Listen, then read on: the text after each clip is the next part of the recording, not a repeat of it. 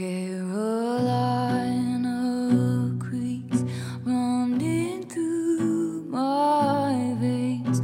Lost I was born, lonesome I came, lonesome I'll always stay. 大家好，我是蛋比。我是哈哈，今天呢，我们要讲的电影叫做《沼泽深处的女孩》啊啊。这部片子呢，其实当时我看了以后，我以为是一个比较小众的电影，啊没想到我看完没两天，我们的群友啊就跟我说、啊。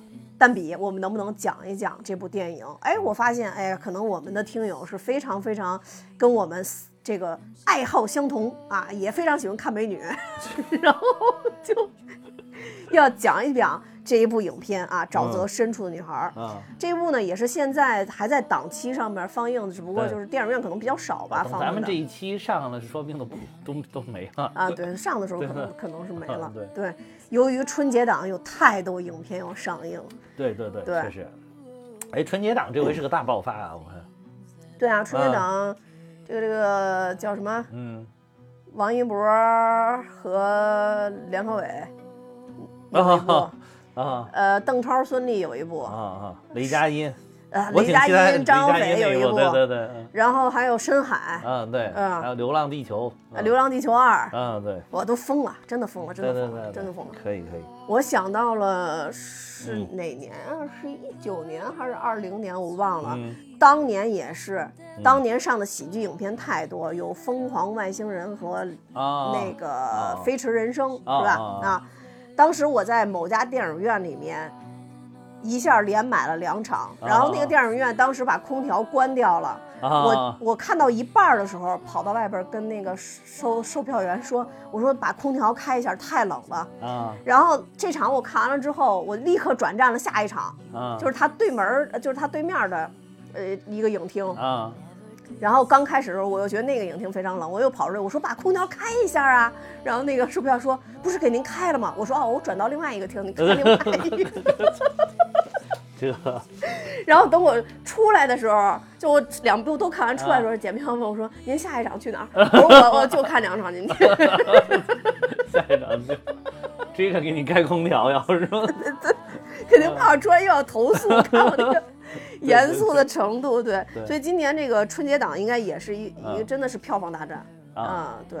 如果大家这个主要大，家都阳完了，都就对是过去了，都过去了，都阳康了，这是一个很好的一个机会，嗯，阳康了啊，对对嗯。对，所以那个时候可能我们就看不到这个了啊，沼泽深处的女孩。所以我们啊现在先简单的介绍一下它就它的剧情啊。嗯嗯。这边的女主叫做基亚，对对 对，开呀，嗯，对，开啊。嗯，她是首先说啊，这个女主的颜值真的非常真的。是近些年很难见到的，就是这么高的。蛋比非常非常喜欢她的颜值，认为她是一个哈哈就不喜欢了吗？啊，他也很喜欢，他也很喜欢，嗯就是让你觉得就是清纯就纯的那么的彻底。对对对对，就是长得很有古典的那种感觉，古典美女的感觉。就嗯，你除了想保护她，对，你你就不想干别的，对对对，就是就就这这种一种感觉啊。是是是，他呢，嗯，在沼泽中长大，为什么呢？因为他父亲家暴，所以呢，他的母亲和嗯其他的哥哥姐姐就陆续从这个家就离开了。嗯啊，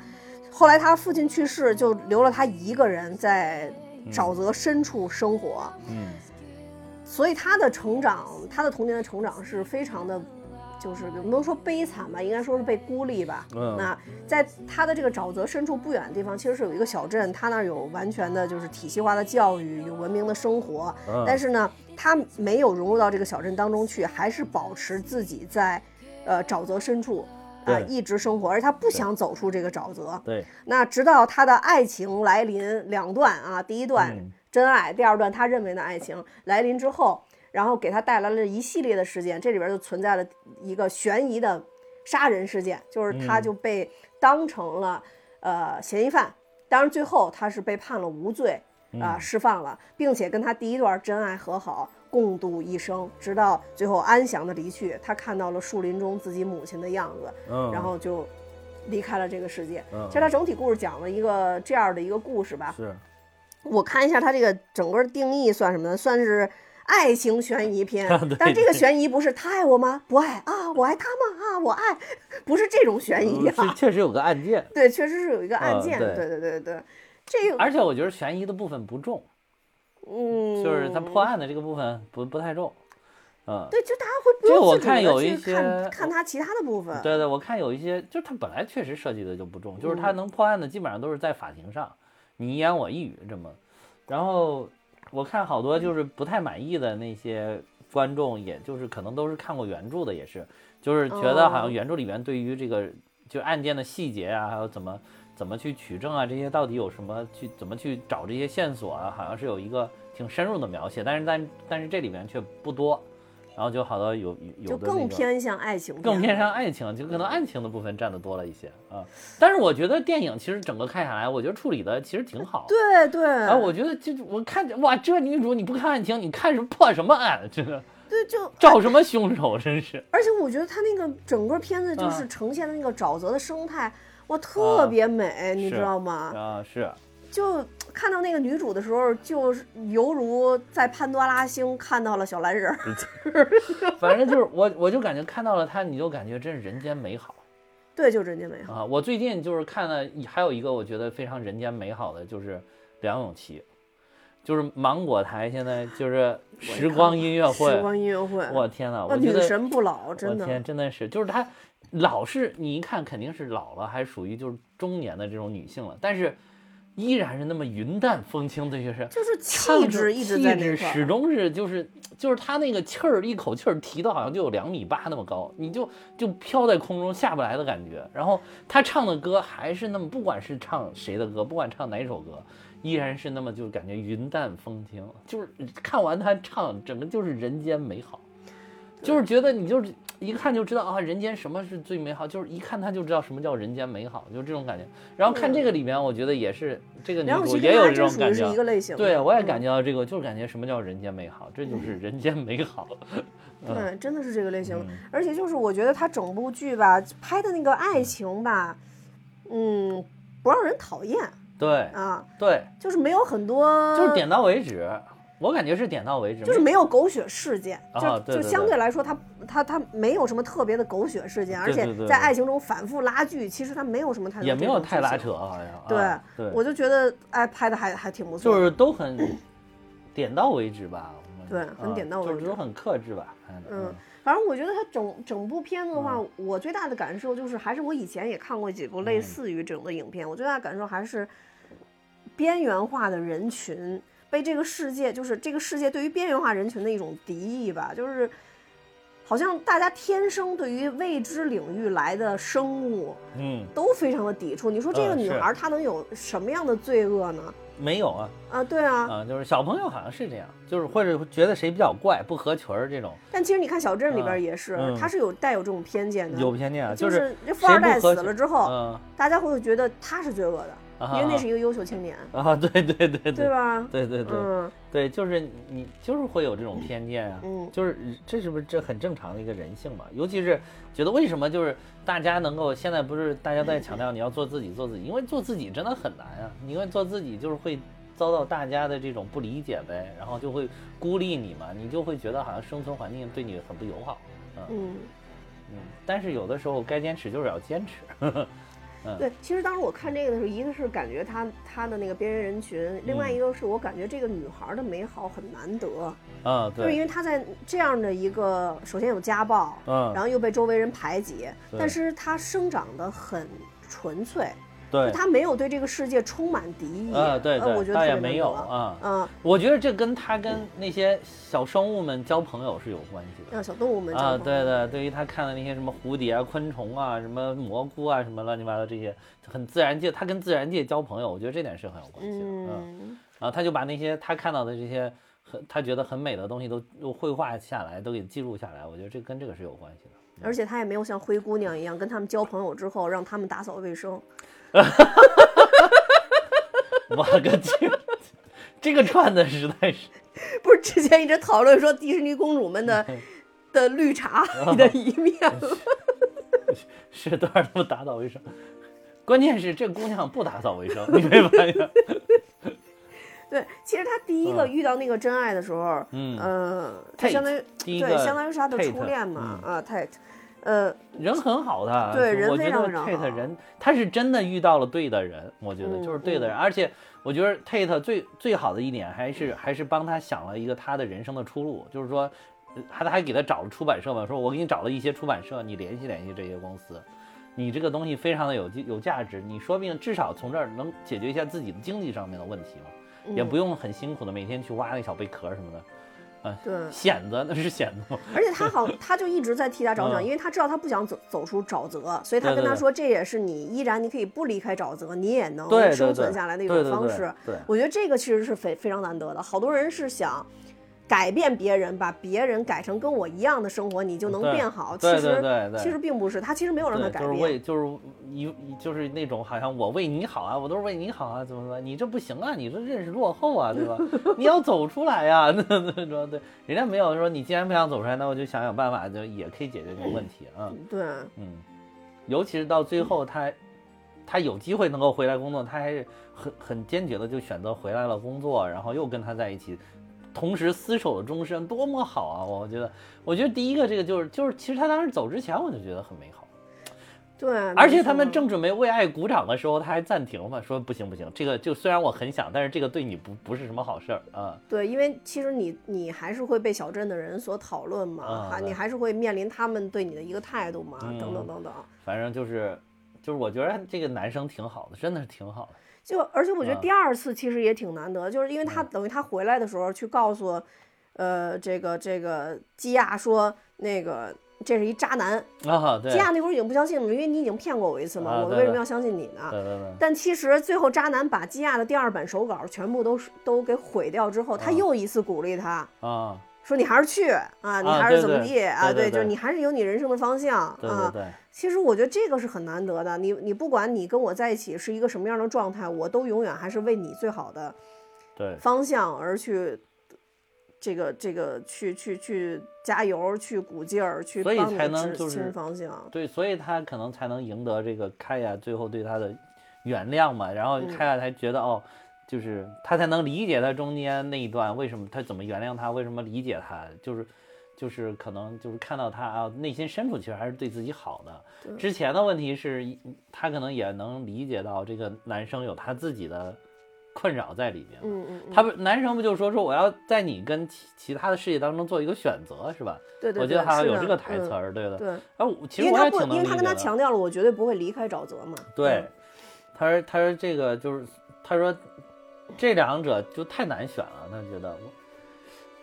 哎，我不知道为什么，我好像也也也有过这样的 选择一样的，反正就是挺能感同身受的啊，忘了，嗯，那不知道为什么啊，不知道为什么，嗯但是但是现但是后但是感觉好像就反正挺能感同身受的，当时看到这一点嗯就是非常的能够理解啊，但是其实这男的做出来的一点是一个很成熟的选择，就是是很成熟的，因为对于于我，对于这个男生来讲的话，其实他的他也是亲属，属于已经离开这个世界了嘛啊，那对于对于他来讲，最好的选择就是要去读大学，我要具备自己生存的哦能力，对对对而不是是说就是我们只在沼泽里边挖贝壳活着，对吧？对我要具备我生存能力，可能才真的让你能活得更好。他那个不是个托词，就对因为现在有好多人讨，就是为什么说是渣男呢？就是嗯说想甩你的时候找个理甩你由，找找个理由，或者说他他就是不想娶你，不想跟你在一块儿，所以他先这个什么，他就只是不想跟你在一块儿而已，找个理由。但其实这个男男男的其实是很明确的方向在。对对，尤其是你你你主要是听其言观其行吧，你一直看他后后来做的这些事情，你会发现哦，他当时是真的很为难，嗯但是真的很很难以做出抉择，而并不是说就是。哎呀，谈谈谈朋友谈腻了，对吧？不想谈了，嗯然后找个理由去上大学了，正好，或者就是说在上大学之前的这个间隙，正好找个哎长得挺不错的妹子谈个恋爱，并不是这样的，是真的投入了感情，就是真的很困难的去做这个选择。对，当时嗯反正我看的时候，我当时就想，狗血，果然没回来，狗血果然没回来。果然没回来。但是没想到他最后拍他，后来又又又回来了。啊，对，所以说嘛，就是就是那那一点儿是，他说他一个月后回来没回来，这个是有点儿有点不不太好哈，有点 扯了。有点扯了，啊有对，点扯，但是哎，但是后来发现，你看人家回来陪了他一生啊，嗯，啊，对所以呢，之前那个就就只能说是一个插人生的插曲了嘛，嗯嗯嗯对对，人生总有很多插曲的嘛，嗯，对，但是第二个男的就明确就是渣男嘛，那就是渣男，嗯，那就是渣到家，这个简直，对，所以就是说，而且也家暴，对，所以就乱打说这这男的他到底是不是嗯罪不至死，还是他该死？其实这个里边确实他埋了一些。呃，作案的一些细节，啊。包括就是我看到也是有一些对小说原来的评价，他在影片里拍出来的，比如说这个，嗯。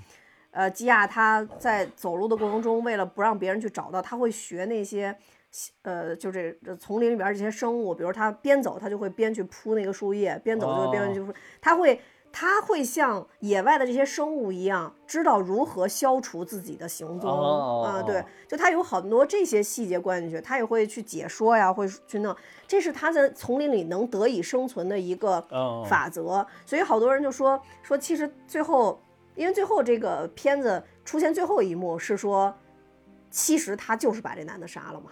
啊，大家看到那串项链的时候，大家都觉得说，其实他就是把这个男的杀了。是，我觉得会这样，但是我又觉得，那如果按照之前那个时间，那确实很紧张啊，那就是他自己有他自己的生存之道嘛，他有他自己的就制裁的法则嘛。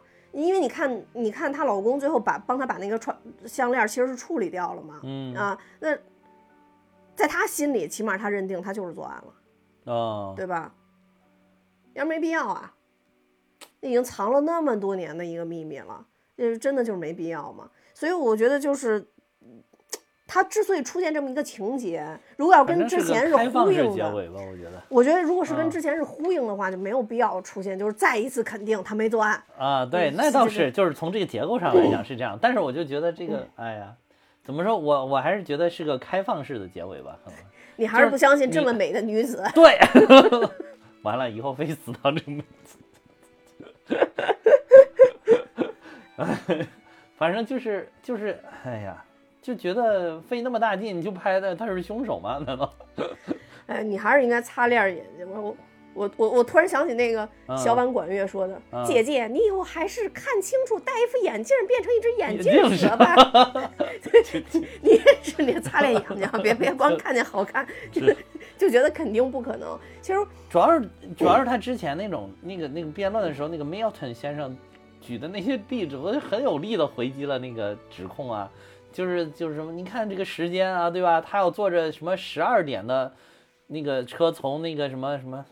格林维尔，然后这个回到这个小镇，然后再要坐着两点的车返回去，然后他加去掉路途上的时间，他作案的时间最多只有一个小时，对吧？还要还要再把他弄到那个防火梯上去，那个他是怎么就就怎么能够这么短的时间？我也觉得这很很仓促啊，这个东西，那就说明他之前真的是非常周密的设计了，对啊，就是严丝合缝，而且而且他心灵好强大呀。第二天不是说一切如常吗？什么反应都没有。对，是，嗯而且但但是因为在这个电影里边，其实有一些描述，就是他对于整个沼泽非常熟悉嘛，嗯，所以其实里边的很多路线，可能一个小时路，他十分钟就能走。就能走到，就能弄完。其实他在这里边也描述了，包括就是为什么这个男的一身，就是他这个渣男一身往沼泽里边，就拿他没办法。啊呃，就是因为他总像野兽一样，嗯站在远站在很近的地方去观察别人，但别人又发现不了他。嗯，嗯，所以这这个东西，呃所以他一开着小船躲到那个里边那个芦苇荡里边一样的地方，然后嗯那个那个渣男就找不到他了，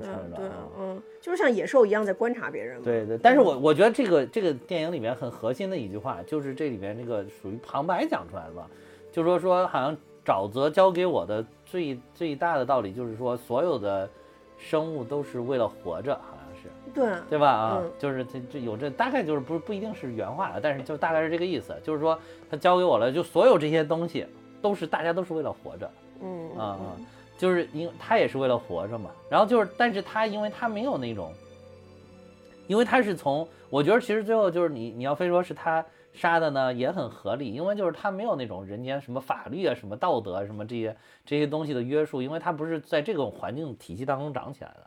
他就是在一个就是弱肉强食的这么一个沼泽的这种丛林法则当中生活起来的，这么一个，就是我就是去找吃的，然后卖钱，然后买东西，我要找吃的，我要活下来，就这么简单。嗯，嗯就是然后这个对我有危险的事物，要么我就不去触碰，比如说他父亲，他说那他他说从几前面就就讲过嘛，他说他的这些哥哥姐姐们教给呃从他们的身上他学到了一个道理，就是说对他父亲要远离，尽可能远离，没事儿不要老出现在他的眼前，这是一个法则嘛，就是说我生存有什么东西对我有危险，那我就远远远的躲躲着他就行了。然后要那那那我想可能那从里面还有一个就是说，要么就干掉他，对吧？要么就躲着他，要么就干掉他。对，其实这里边不是也说了吗？就是一开始你看他对于那个渣男，一开始他还是要躲着想远离，后来发现这个这个渣男老往上冲，你看这渣男不是故意找事儿，对，就如果你要啊逼他，不是最后说了吗？说如果你要一直逼我的话，我就要杀了你。啊，对对对，啊，就是你说的那个丛林法则丛林法则他不遵守的是是人间的，不是人间，不是就就文明社会的这一套这法律王道这些东西。对他也没学过这嗯些东西，他就是在那个天然自然的环境里长出来。那它可能看小动物，有的时候就是弱肉强食嘛，那大的吃小的，小的吃吃更小的那种。就是嗯就是你要对我有威胁了，我要是能躲，我能跑就跑，对吧？然后遇到狼啊 什么老虎啊，那我就跑了呗。但是有些的我我也跑不掉，那就反反身反抗呗。如果能把你干掉，我就能活下来；如果干不掉，那就是我死，就是对，所以他这里嗯边就是，呃，包括那个律师也是，那嗯律师其实其也也是对于这样生存下来的一个女孩，她又有自己的见解，别人呢可能是嗯更多的是往不好那方面的偏对见。这个律师呢是超级相信她，对对就觉得。这个女孩在这里边，那她怎怎么会这么单纯呢？她就是一个单纯的女孩啊，或者怎么样他，我？觉得她主要是充满了怜悯嘛，就是很可怜，觉得啊，太这这孩子真不容易对，啊，而且就是大家还老老在背后指指点点她，对她有偏见，然后这样的话，他他的这个律师，就是他的思路是就觉得这个因为大家有偏见，而且这个小镇上的陪审团又都是从小镇上这些人里边找出来的，这些镇上的人都知道这么一个沼泽女孩，所以对她都有偏见，所以就会影响这个法律的公正，然后可能是这个反倒是导致到最后他没有维护到法法律的公正，也有可能是。对，所以我嗯。我就老老在想，他最后这个结局是不是其实就是告诉我们，我们现在维护的很多这种，嗯，怎么说呢？少数人的利益，有的时候我们带有偏见的大多数也会有可能是正确的。那都有可能，我觉得只能嗯说都有可能，就是还是要尊重事实本身，而不是应该带着这些东西去。对，所以我就觉得他这个这个片子到最后拍的这这点挺好的，不是说一个，呃，从小受欺负又特别善良的人，他就最后不会去做这样的事情。啊，对，嗯不会做这些很极端的事情了。对，嗯，所以这是我就当然他就也情有可原吧，他就被逼急了嘛。嗯，对，就是被逼急了。但是你要嗯让咱们觉得他这个事儿完全不至于把人干掉，对吧？就是，但是可能他在那个这个丛林深深山老林里边生存了这么长时间，他也没遇到更那个什么严峻的，或者说他就无法判断了，你就说跟两个动物相互之间搏斗，我可能就是过去拍你一下，你一下就把我给咬死了。啊，对对对对我觉得无法判断，就是他可能他那个理解能力理解不了这这种事情，可能对，而且那个确实很过分，还老还打他嘛。但是你看这个丛林里面长起来的女孩就是不一样，他砰打他一下，他反手就给了他一拳，打的就一点都不比他轻，我觉得挺给力。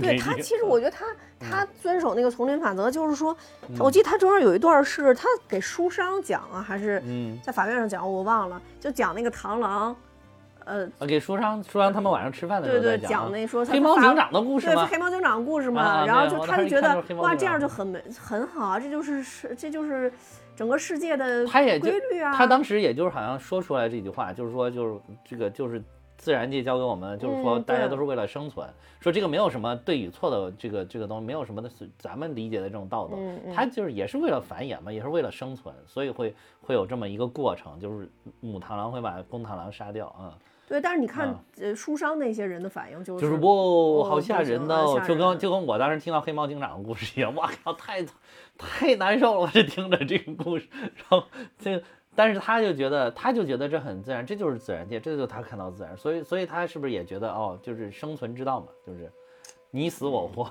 这东西，就是我我我杀掉你，我也不是说我我就怎么样，我只是为了自己活着啊。但是他不知道这个人类的法律是不允许这么干的对，，所以我就觉得那个富二代真的是作死。作死就是故意找，就是多行不义必自毙，没事儿你就，你都有未婚妻了，你就不能好好那个什么？但是一开始台词儿要有铺垫嘛，说这个这个他这个那个渣男叫什么查理还是叫什么忘了啊？叫什么？反正说说他才是一个这个，他说他他是个正儿八经的花花公子，怎么怎么啊，对对，还在里有交边交代，交代啊说他各方面都很优秀，啊只是啊在这一方面是个花花公子。啊，对对，不是对呃不是他是 chase 啊 chase，Chase，嗯 chase 就是对对，就是其他方面可能还还什么什么，他们小镇上有史以来最最优秀的四分卫是吧？啊，就是啊，有其他就都挺好，就是这生活作风有问题啊对。啊然后还有一个就是就是他这里边这个这个黑人，嗯。也就是当时他们那个镇上那个杂货铺的那个老板哦娘，跟老板，他们那个对他们一对我觉得这个夫妇，对他们是真的善良，我觉得那时候真的善良。嗯，是的，我觉得如果这个女孩儿小啊时候成长过程中没有遇到他们，就基本就毁了，我啊对，很有可能就很艰难，就一点儿善良，就可能心里就不会抱有这种善良了。哦，就对，就嗯不会因为他抱有这种的纯粹的东西对他碰到他们俩之后，其实他们俩有启发他嘛，就是你嗯没有鞋子，你也可以去上学啊，对啊，你没有什么，你也可以去读书。啊，对，然后这个小孩儿可能以前都没有意识到说我要上学，我还。能读书这种事对儿，对对对对，然后现在就突然觉得给他打开了一片新的世界。是，当然了，其实他后来去读书，对于他来讲，这个心灵上又遭受了一层。呃，打是啊击是啊嗯，然后他就就读了一篇嘛，等于是，嗯所以什么字儿也不认嘛，就是文盲一开始。还好是个长得很好看的文文盲盲啊对要不然估计就没人教他啊，只真的是没人教他，只能在抖音上面 很学，现实，我跟你说很现实。只能在抖音上面学学字儿了。我跟你说，嗯真的是啊很现，实，你这个说的很现实，真的。呃确实是啊啊，要不是长得这么清新脱俗，然后吸引了这个大学生男朋友，对吧？嗯，要不然也不可能教他识字儿了，就。对，就是嗯因为你看到这样一个女孩儿，然后长得特别漂亮，然后又不识字，你就觉得哇，真的特别纯粹。你要看这一特别丑的，然后不会识字，你会觉得文盲。你 就是躲开，躲开，躲开，赶快躲开，躲得远远的啊！就这很很实际的，这就是很实际的。嗯人都是视觉动物嘛，首先就是映入眼帘的这些东西啊对你可能就是首先接决定，都是先看到的啊对，。你就直接决定你有没有耐心去教导他。对对，人这五官嘛，首先就是先看到，然后就是你听到的，就是这些。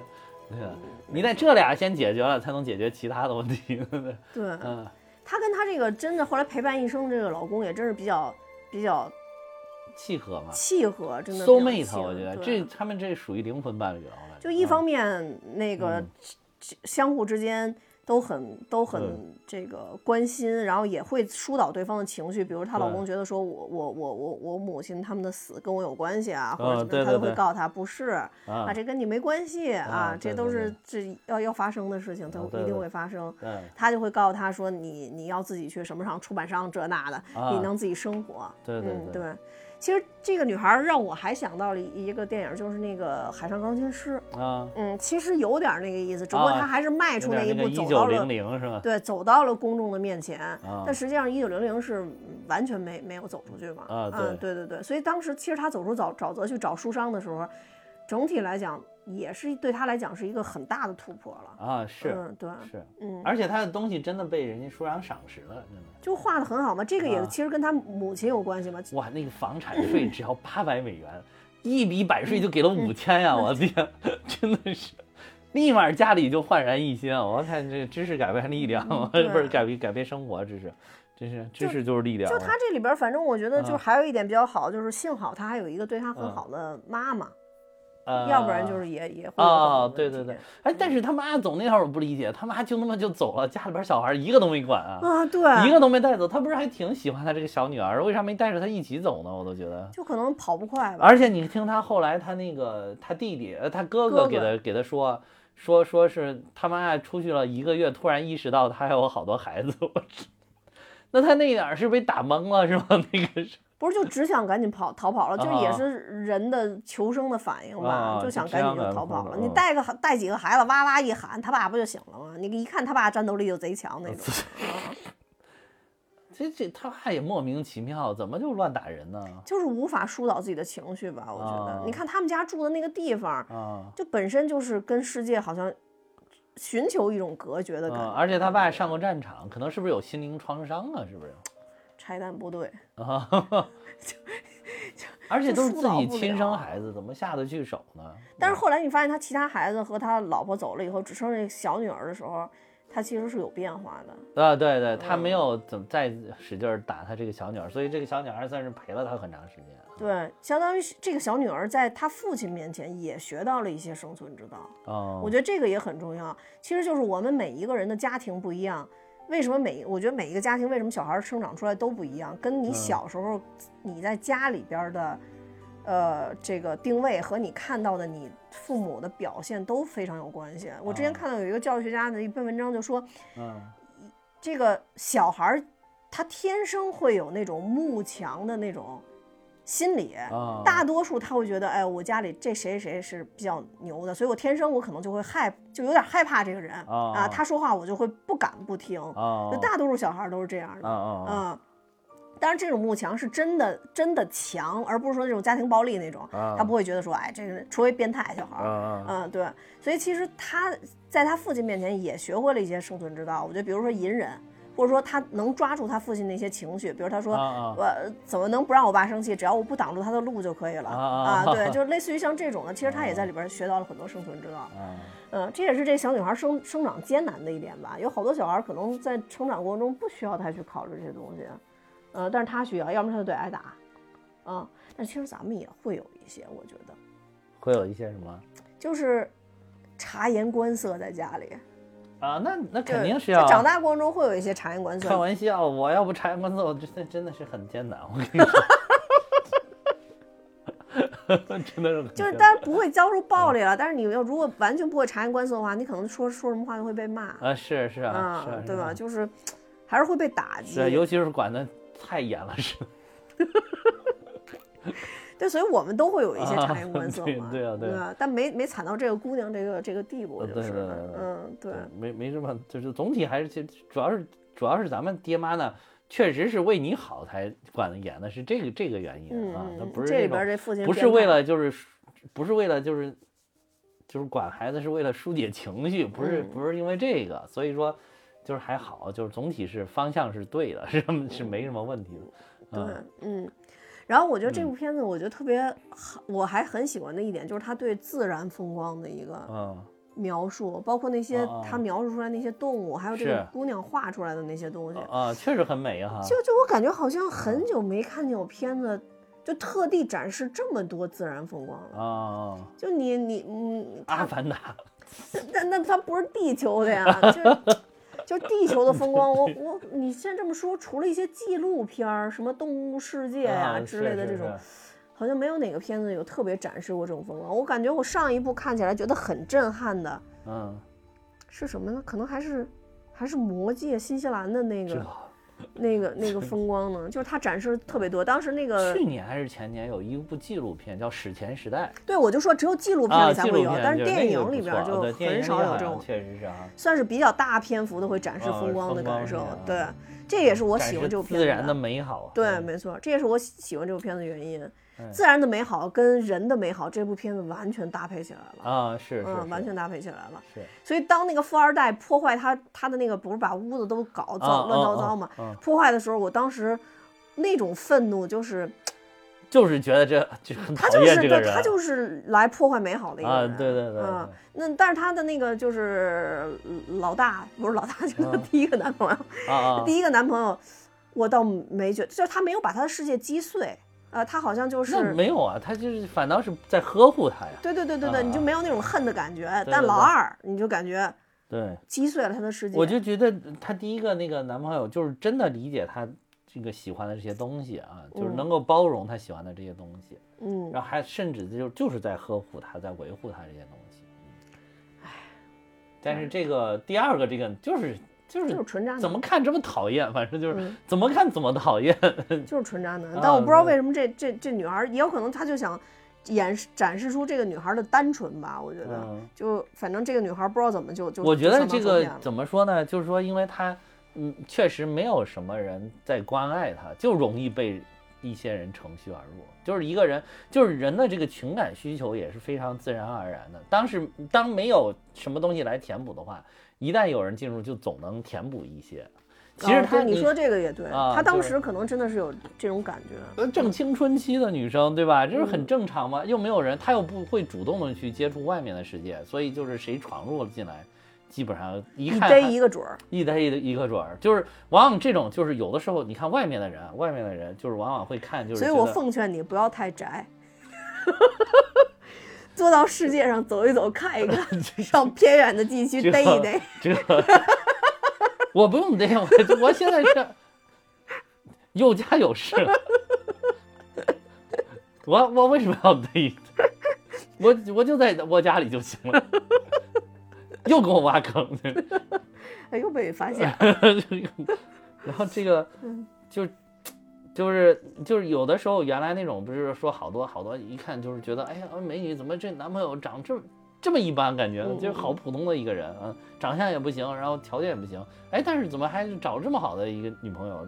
那就是因为这种二有些人他就二逼脸就敢上。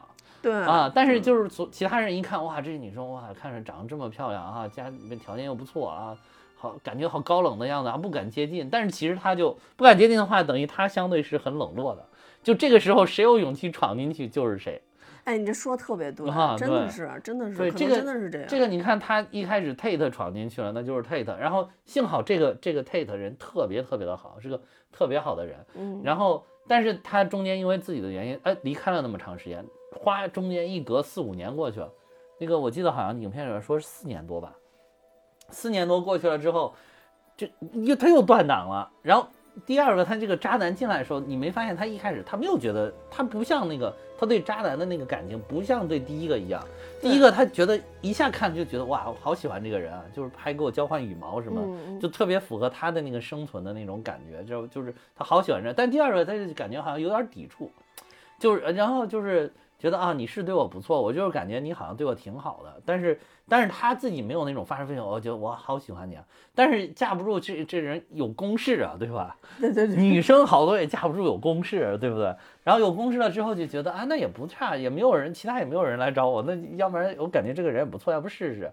啊，就是越是善良的人，越容易用这种公式给攻下来。对，就公式就给嗯攻下来了嘛。对然后所以就是因为你这里面我觉得拍得特别好，就是就是这个女主就是开亚，她她就是一开始见到这个渣男的时候，真的没有那么喜欢，而且展示的很明显。这个这个我觉得镜头语言给的还是给足了的，知道吧？嗯，但是后来渐渐渐渐就是这种对吧，男欢女爱的事情嘛，对吧？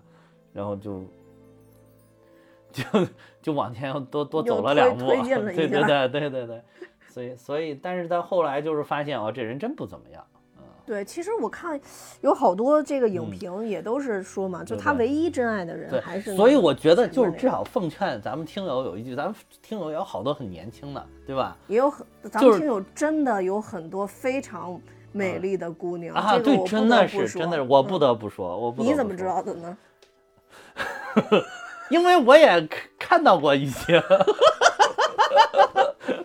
不才鄙人认为他们都只加了我，所以我能看见啊不是那那那有些也是喜欢哈哈的呀，也也不才也加了哈哈，真的有些是真真心的。我我但我不是奉劝他们，我是奉劝就是男生嘛，小男生嘛，对咱有很多问题呃女生也一样，其实女生也一样，就是就是你要是真觉得有自己还比较喜欢。我觉得你就哪怕你还很年轻，你就大胆的去给人家表示一下，对吧？你别很恶心的表示，你就大大方方的，对吧？就是怎么算很恶心的表示？啊，有有那种很恶心的表示，就是啊我知道有有有一些人会有一些很恶心的表示的，啊，就是就是表示的那种，就是你知道他是因为喜欢他才这么表示，但是由于他可能很很稚嫩，或者说是他他不知道该如何表达，会展示是会比较比较恶心的那种表，就是就会让人很难以接受，就是那种。就是看起来有点油腻是吗？啊，对，就可能会有点油腻啊，会有采着一些非理智的一些方式来表达，这种就嗯就是就大家还是就我觉得就是大大方方的，我之前在网上看啊见一个，就是有一个女的，就是也是那种相亲节目吧，然后那女的跟一个男的表白的时候，就念了一首《红楼梦》里边的诗，啊但是念的非常油腻。然后那男的说：“我觉得我的文化水平跟你实在差太远了，我就是个农，嗯，就是农村的人，你就告诉我，一天要是种地的话，你能种多少？” 为什么会把我念笑《红楼梦》的诗，为什么还油腻呢？就是那个女的表达，就像你说的是，她就眉飞色舞，就是她没有进到那个那个哦境界里边，然后就是啊，就是啊我知道拿枪拿掉的，拿的过分了，哎，男的就傻了，说我们对对对的这个水平差太远了。就是我觉得就是真的就是用真心很重要，就是如果你真的觉得谁很不错，尤其是，呃，咱们都这个都过来过嘛，就是尤其上学的时候，大学、高中、初中，对吧？小学的时候就不太建议了，小学的有点太早，但是时代有真爱也不是不行，对，但是小学。但是初中、高中就是，如果真的有那种你觉得，尤其是是观察很长时间，真的觉得很心动了，我觉得不妨就大胆的走到他的面前，以一种很大方的方式、很平静的语言告诉他，我真的很喜欢你。那嗯，就可你你也不一定要得到他的同意，你就告诉你他你的感受，我觉得就可以了。嗯，就说我真的很喜欢你。嗯，我觉得也也不给自己留遗憾。对，嗯就我觉得这个是补充这最后这句话非常重要，不要给自己留遗憾。呃，就是也不要留遗憾，不然就不然就有很当然不然的话也会给自己的这个脑海中留下一个美好的回忆，这是会有的啊。，就就别把这事儿想那么沉重。不不要那啊不对，没有什么被拒绝了，也没有什么，而且你就你，我觉得完全都可以不用征求别人同意，就说我很喜欢你，我不需要你你你你这个有，我不是说要求是说咱们的你能当我女朋友啊，不用不用到这一步，就是直接是啊，我真的很喜欢你，我真觉得你嗯很不错，就可以了，对吧？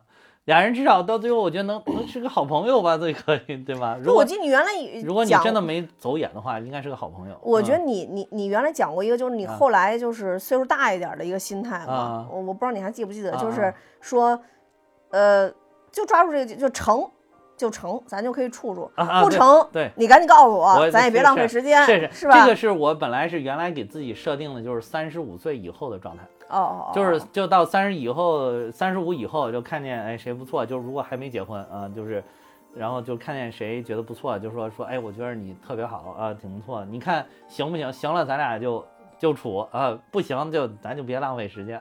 啊，别我觉得耽误这种就别耽误彼此的啊！但是这个我真的是觉得，就是我是原来是给自己设定三十五岁之后的，就是哦年轻的时候，你这也太那个什么了吧？你太我就觉得，我就觉得年这个轻时候还有时间能够拉扯拉扯，不是，那那我宁愿就是在同就是年轻，虽然有那么长的时间啊，嗯但是我宁愿就是还不如多跟几个人拉扯拉扯，多跟几个人，就是你你是要同时吗？不是不是不是，就是同时你就是这个 chase，我跟你说，你就是渣男。不是我的意思就是说，就是能弄明白了，那咱要拉扯，咱拉扯个多少年都没事儿。啊啊你不想跟我拉扯，你就赶紧走呃，对，就别拉扯，对对对。我赶紧换一个人拉扯，然后 就是就是在这有限的时间之内，有能换这么快的？他有的时候觉得好，那你得得伤心一段时间。在有限的时间之内能拉扯多拉扯。是是是，也这是也不是有限时间内能拉扯。我觉得你你不可能，大部分人看的其实是没感觉的。我你觉得什么什么没感觉？刚才说就是大部分人看着是没有感觉的。啊，那肯定的呀。啊，就不是，嗯比如一个班上这么多男女同学，那我看的就喜欢的那就一个两个，最多了。那是那是因为啊你的，你看你只在班里看，啊你多出去走一走看一看。我不是刚才跟你说了吗那吗？跨班也就是全年级也就那么几个呗。还有隔壁学校呢，还有你们院儿里呢，还有对面院儿，学学上的都这么开放吗？当年 就是我们学校，我觉得还没有这么开放，就是要走出去走一走。我基本上都是在班里选择。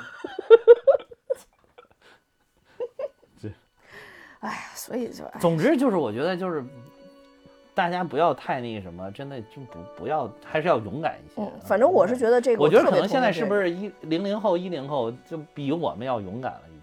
就是，但是，但是，我觉得还是会，我觉得毕竟你到你，这是个很自然的规律吧。就是你，你到这种时候，你这个年纪还小的话，他确实会很胆怯。我觉得这种事情啊，就是就是患得患失吧。有的时候就啊，拒绝我怎么办呢？就但是我觉得你就不要提太高的要求，你非要人家跟你在一起，对吧？你就说我很欣赏你，对吧？嗯你真不错啊，啊、我的感觉就是好，或者说你觉得你就聚焦某一点，你就告诉他说，哎，你那一天什么什么什么弄了个什么事儿，或者你那一天怎么怎么样，哎，我觉得特别好啊，特别美 啊，对吧？对你那一天穿了哪个什么衣服，什么样的发型啊，我觉得超级美，这样也行，表达也可以啊，就是就是不要吝吝啬自己的溢美之词，对吧？啊，嗯也是一种表达嘛，就可能又那这个可能又又又退了一步，但是也是一种表达嘛，嗯。嗯，确实就或者就是说，哎，你那天你你弄了什么什么事，你做了一件什么什么事情，我觉得你做的好，好棒，我就是我都可能不会这么做，我就达不到这种水平，我觉得你好厉害，我好欣赏你啊什么，这种都可以，我觉得，那不要上去就说咱俩能处吗？对吧？能你能当我女朋友吗？这这不都是我干的事儿吗？我一直我一般都是这样，我 我历任感情都是这样，啊就是呃，就流程基本都是打电话。啊，你觉得咱俩在一块儿行吗？还打电话，对，一般情况下都是打电话。要是面这么不，诚恳都不见面吗？对，要是面子上要是挂不住，你知道吗？然后就是打电话，然后说行还是不行啊？今天晚上十二点之前给我个准话啊！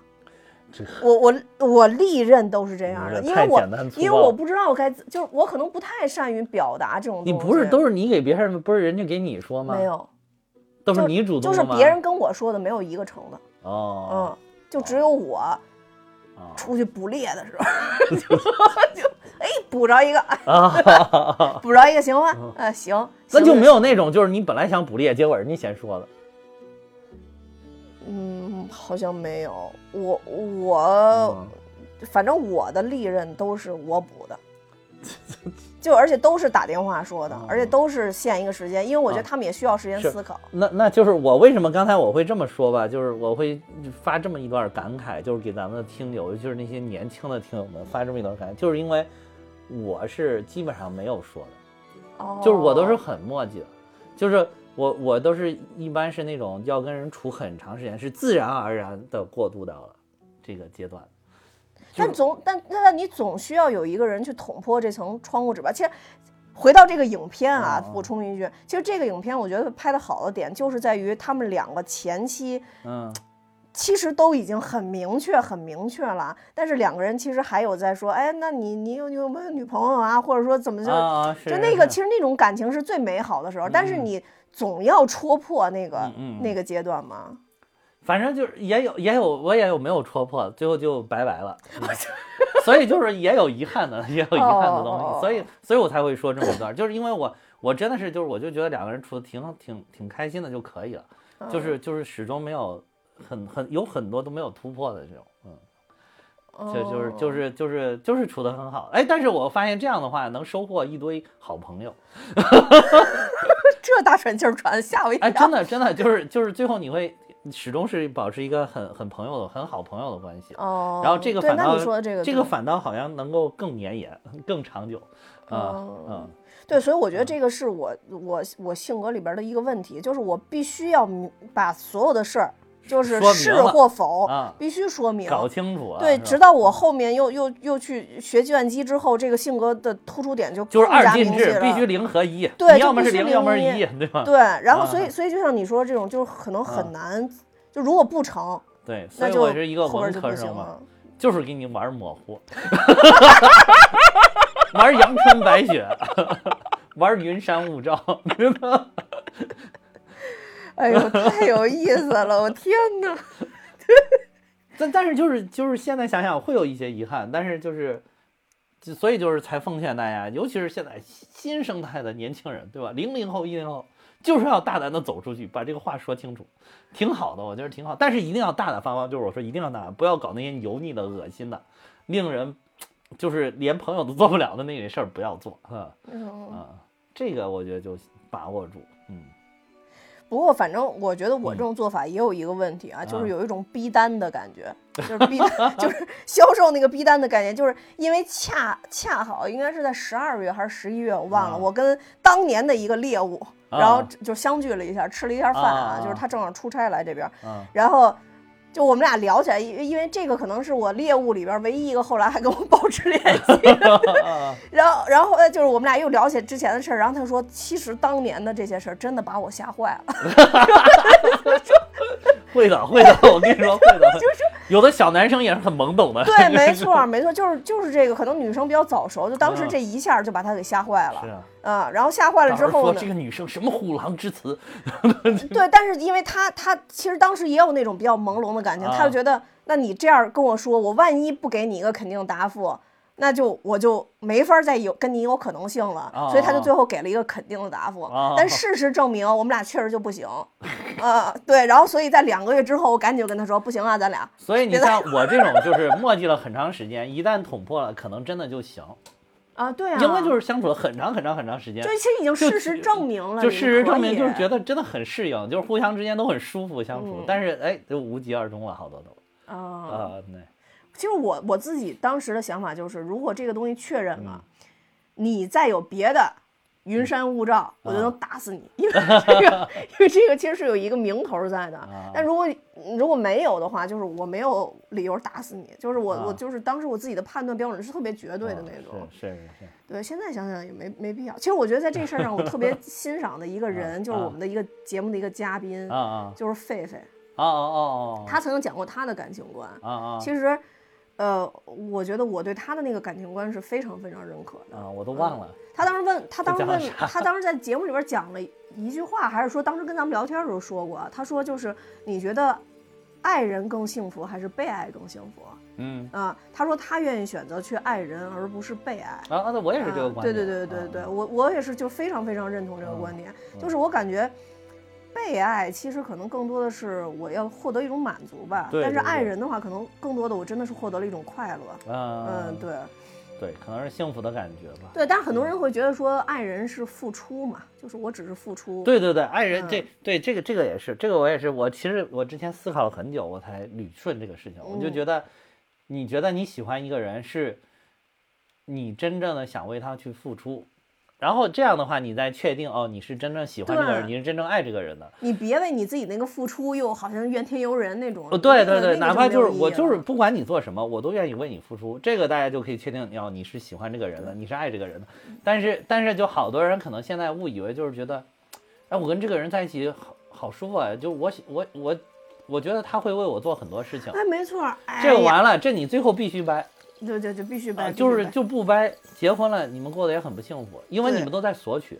没错儿，啊，一个一个一个家庭，如果双方都只是在索取的话，这个家庭最后一定走走向消亡，或者走向不和谐，因为 因为你你都在索取，你一个家庭里面他才有多少资源啊？你也索取，他也索取，怎么弄？然后这个就不是一个集，就没有形成一个统一的概念。对就是你形成了一个家庭，你爱我，我爱你，大家都希望为这个家庭、为彼此来付出，那你家里边的这个资源就是越来越多、越来越多、越来越多。嗯，这个资源可能不是物质资源，只是只是一种情感的资源。没错。但是这种嗯情感资源就会越来越丰富，越来越丰富，它足以滋润你一路的这个家庭一路的延续下去，一直到你们家庭的终结。嗯，对，终点所以，嗯。所以我我以前也是我自己在思考这个问题的时候，我也在想，就是说，如果他注定啊，嗯。就是这个能量守恒，他注定有一个爱，有一个被爱，嗯。那这种关系是是是这这样维持就好吗？它就公平吗？后来嗯。我想，其实它能量守恒是什么？呢？一个稳定的这样的一个感情，或者一段好的感情，是嗯你既是爱的，又是被爱的，对，这种是最最好好这是的。最好的。比如说，也有可能就是双方有一方就是特别想付出的，有一方就是只想索取的，这种可能也能维持。但是我觉得有可能会有一方耗尽，耗尽了，这个资源它就耗尽了。就像我说，它资源不是那个，如果你两方都想索取，很快就会耗尽。对，如果一方付出，一方索取，那么付出这一方也有可能被耗尽，嗯、对，那除非也有可能它永远不被耗尽，那我觉得这个是幸运的。那但是但是如果两方都都是想为对方付出的话，不管是以哪种方式，当然最好是能沟通一种大家和谐，因为有的时候都想付出也会有冲突。对，没错。啊，因为是那种那个那个，当然这个付这个冲突呢，我觉得就相对是属于形式上的冲突了。这个大家可以通过沟通啊，可以交流，可以融合啊，调整自己的这种方式，这种形式上的东西。但是但是这个相对会是好一些的。当你你也想付出，他也想付出，就像我说，你的你们两个之间的情感的资源就会越来越丰富，越来越丰富，能够滋润你们一生，滋养你们一生，滋养你们这个家庭走向终终点。没错，那个就是最好的一个对，这是最好的状态，最完美的状态，嗯就是当你当你就是如果无法判断，哎，我到底喜不喜欢这个人，啊、对的时候，那你就问一下，那你就扪心自问一下，我到底是想从这个人身上索取什么，还是我看到这个人，我就想为他做一些忍不事情，住的，忍不住想为你。就就是哪怕就是看到你，我想就想给你买杯奶茶喝，嗯，看到你就想，哎，你就想问你，啊，今今怎么看你今天穿这么少，冷不冷啊？对吧？嗯，就是看到你就想说，哎，我这两天发现了一个什么地方特别好吃，改天咱一块儿去吃吧。就是你要是有这种，就对你，嗯你要是看到他，就是就是想就觉得，哎哎，就昨天他给我买了个什么，哎，真不错，是吧？啊，对对啊对，他什么时候还能再给我买啊？呢？对你想到这种东西，对，你看我昨天一感冒，他都给我打电话，你看，对嗯对，啊，那我内心好满足。那这种就多半要完，嗯，多半要完，嗯嗯，当然这个很难，这个很难，就是尤其是尤其是小朋友们，他有一个转化，因为小朋友们本来在家里边都是被呵护的。对，没错，他可以说他也不是说主动要索取，但是他就是一个索取者，在家里边他就是一个索取者，就是因为他还小嘛，所以当他成长、成长、成长的时候，他可能很容易就觉得这是个我对待除父母以外的人，他也是一种很自然而然。那么谁能像父母一样这样对待我，那谁就是我喜欢的人，谁就是对我好的人。对，其实不是，嗯，其实并不是，他有一个角色的转换在里面。对，嗯，当然这些东西都是一些心得了，需要大家自己慢慢追寻。对，这就我们俩都这把年纪了，都是，就是人生已经过半了。说实在的，都是，真的，人生已经过半了，真是现在真的有这种感觉。真的人生过半了。其实你想，一个人能活能活多少？八九十岁。嗯，你现在就算现在医疗条件好，活八十多岁，我马我今年四十了，对，也过半了。对吧？那也基本上过半了，也就原来都是大概都七十多岁，都差不多了，那就百分百过半了。现在就算不过半，也是百分之四十八九了。对，就是，所以就是 才有这种经到了不心得惑的年龄了。对对，所以我就既然节目有这个机会，对吧？今天又讲到了这么一个这么看起来这么清新的一个影片，对对然后就想给大家谈一谈在这方面的心得。嗯，嗯，我觉得就是为什么今天就是突然借这个电影就想说一下这些话，就是因为感觉好像现在好多人总是觉得啊，我不想结婚，啊，我就觉得就是跟谁好像都不能长久。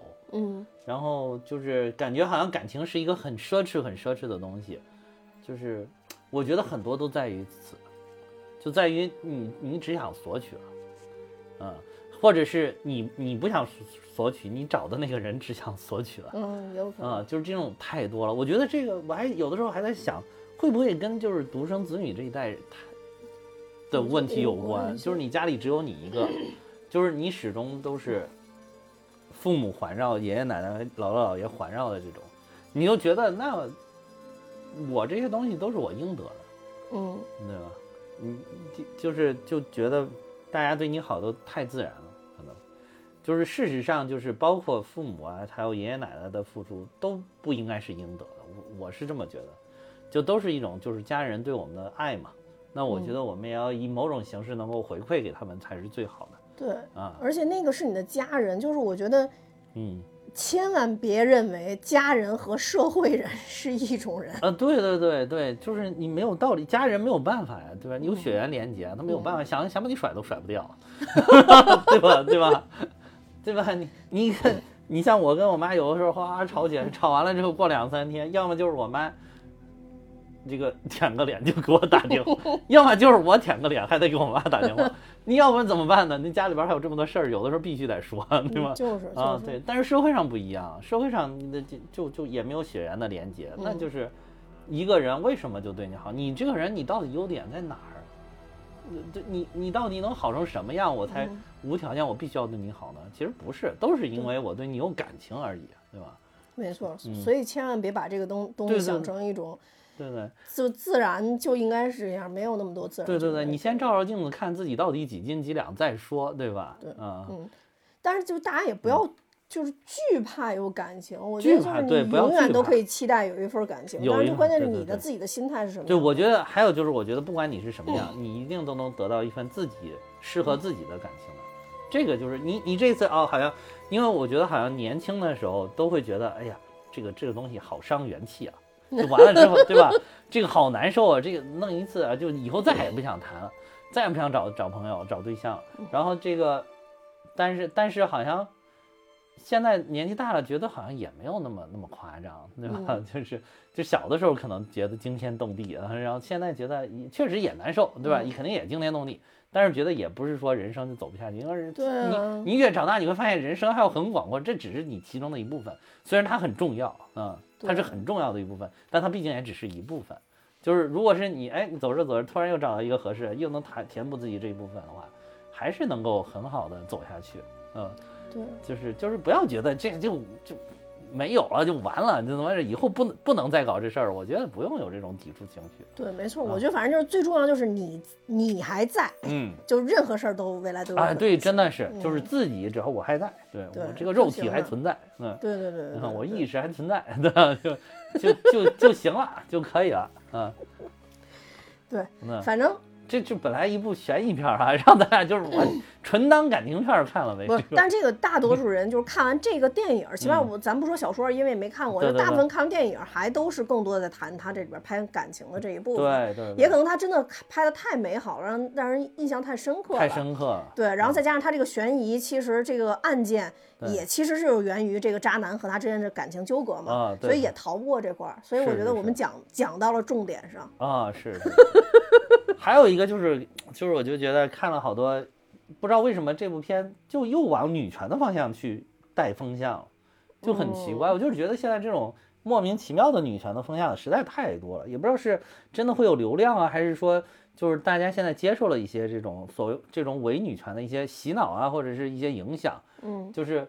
就是其实这里边我觉得根本就不是太涉及女权的事儿，然后好多人就我也没觉得有女对对，我感觉还有好多里边就会涉及到，就是说说啊，说这个什么，这是一个不受什么男权社会影响的，从自然界走出来的一个独立女性什么，我觉得这这就就有点太莫名其妙了。在这个姑姑娘的世界里，其实就不存在什么男权、女权，女权她都没有接受过这种东西。呃，这个，对对对，哎我就觉得你你要非说的话，你要硬扯，那就是说他爸他爸家暴呗，这种可能属于啊。他接受就是丛林的法则，他接受的就是就是怎么跟这些动物在一是块儿生活。我还看了那个什么，就是还有人留言说是他是因为就是就是遇到了两个渣男，然后就把第一个也算成渣男，嗯，说他才会变成后来这个样子。我就就就我这更莫名其妙。我是看电影之前这么看了，我就等着第一个哦男的怎么渣嘛。看到最后，我觉得这男的不渣呀，真爱真。爱呀，这是个真爱啊！我说怎么他也变渣男了呢？这就好奇怪哦！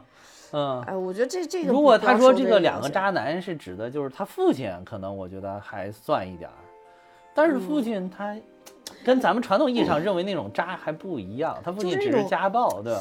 对他，嗯而且他父亲的那个家暴吧，还跟就是以看到其他作品里边那个那种家暴，好像还不不不是太一样。也不太一样哈。对对嗯对对对，对对就他也没有说最后对他这个小女儿下狠手啊，或者怎么样。他好像随着他亲人越来越少，他对自己还是有反思、有改变的。啊，对对，对就是嗯每个人都是复杂的嘛，对对就从这里边看出来就，就每个人都复所以。，但是我看的那个留言，就真的不是说他吧，就是说他那两个男朋友都是渣男，所以他才会怎么怎么样。嗯啊，我觉得太莫名其妙了。就是现在，哎呀，怎么说呢？就女权这个东西，我觉得还是值得研究的，是很神圣的一个东西的。但是就是太狭隘了，现在就被网络上的一些伪女权搞得太狭隘了，然后受到了影响。然后尤其不要学西方的这些简单的二分法的这种话语权，哎就是简单按族群划分的这种话语权，我觉得是很要命的。嗯，嗯，我真的觉得，如果大家硬要国外的糟粕，糟粕，我真觉得糟粕。你是黑人，你是白人，你是黄种人啊，你是黄种人啊，你是男人，你是女人，嗯你是跨性别，嗯你是你是不男不女，第对几种性别？对对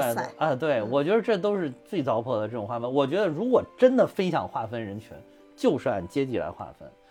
对吧？你是劳苦大众，你是资本家，你是帝国主义，你是什么？我觉得嗯这还有点意义。这还有点意义。嗯就是咱们都是，不管咱们是怎么样的人，不管你是男人、女人，你是跨性别者，你是黑人、白人，你是黄种人，我们都是无产阶级。嗯我们都是劳苦大众，我们都是劳工，对吧？对我们都是一个普通的打工人。我觉得这种分才有意义，就是我们的工作都是为了让我们所有的打工人过得越来越好。我觉得这样分才有意义。如果你就很简单，什么你是男人，你是女人，你男人你就欺压我，要不然或者你我女人你就欺你你女人你就欺压我男性什么的，这就好无聊啊！这种方法，这是个过家家式的分法，真的是。这这就是因为找不到其他的理由去增强自己，或者是啊，对，达到一种什么样的，也不是说邪恶的目的，但总之是他生活中的一种目的，他就会其实我觉得这个里边也有很多，就是咱们刚才说的那个问题，就是你只想获得了，不想付出。你不管你是男人，你是女人，我觉得你都要付出的，对社会来讲，对吧？嗯你就不想付出，你就是我这个群体，我这样索取，那你就会有这样的想法。没错，嗯，嗯，所以就不能这么一竿子打死。而且啊确实，而且跟最近最近的电影太多都是一上来都是什么女权了，我啊，也没对对。也太对，浅薄，而且这么一部，没看我看。完了之后，我感觉都不沾边儿的都能，而且就是底下的好多的留言有大量的这样，还不是一个两个，啊，是吗？是很多很多啊，是很多很多，都都说这是一个伟大的独立女性，怎么怎么着，什么好多什么好多，你您看好多这种留言，所以我就很费解，我在疑惑，要不然我也不会发此感慨。它应该算是一个非常伟大独立的野生野生动物。对，我觉得就像你一开始就是咱们刚才讲的，刚开始的时候你说的，就是说是一个怎么说不被社会群体所接纳的一个边缘人群，我觉得这个是，嗯，这个是有道理的。这是因为他生活的环境造成的。而且这个这个这个，他等于把这个边缘人群很极端化，就是他生活在深山老林里，不跟这个，即便离小人很近哎也不接对触，这个他属于极端化。其实我们平常在生活当中，就是你每一个就是比如上学的时候，每一个班上都有一些好像被边缘化的人，嗯没错没错。其实他虽然都在这个班里上课，不像这个女生连上学都没上了，嗯他就算在这边上学，在这上课，他也是一个边缘化的人。那对待这些人，我们应该怎么去关注他们，怎么去关怀他们？我觉得是这这部影片可能教的更多的是这一方面。没错，我也啊觉得是这块儿。对对，嗯就是即便他生活在我们的身边，即便天天跟我们相处在一起，但是还是有很多那种所谓的边缘人啊，因为有些人他可能社恐啊，对吧？或者他他就没有学会怎么跟人交往啊，对吧？嗯但他内心深处本身也是一个很善良的人，嗯，我觉得这个才是这部影片的意义，就跟女权都几乎联系不上，然后没有什么太沾几乎。联系不上，对，嗯嗯，嗯，对，好吧，您还有什么要啊补充的吗？没没什么。没了是吧？啊，对，我再举个反例，比如说嗯你要硬说女团，那这里边这个 Milton 先生是个男性吗？对吧？对对对，就是他他这个律师吗？他在他很小的时候，这个这个律师当时就说说啊，你怎么穿这样？说学校应该往那个方向，还指给他那个人就是这个律师。嗯嗯所以他后来还说，我知道你长期以来都都对我很好嘛，就是即便我在很小的时候，你要有关注我。然后还有这个这个里面这个店铺里面这两个啊，对对对对对，是有一个是女的，有一个是男的嘛，夫妇里头，对吧？你怎么就就变成那个什么了呢？对吧？啊，对，没了。嗯，所以我觉得这这这这个片，当然每个人都有解读这个片子的权利啊嗯，但是就是不不要把自己的这个想法逼到一个角儿上，所啊，有对对对，都按照这个角上去对对对思考，可以有这个，但可以有这个也有很多其他对，的如果你认定了，你说这就是行，你也可以这么理解，但是觉得尽量不要太狭隘，对吧？对对对还是要有一个开放的心态。对，好吧。那我们这一期《沼泽深处的女孩》我们就讲到这儿。如果大家想去看的话，我估计可能过一段时间也会有一些特别的资源出来，也能去看。因为这个女主啊确实长得非常非常美，非常非常美就大家可以去去关注一下这个演员。支撑我那么困的我都没睡着，真的就是就是看一眼就浑身颤抖，是吧？整个整个都在颤抖，从隔壁头颤抖到吴老二尾。对对对。好，那我们这期节目就嗯到这儿，多谢大家收听。我也要跟大家说，蛋米哈有自己的听友群，大家可以看节目的说明，加我的联系方式，把大家拉进群。拜拜。再见。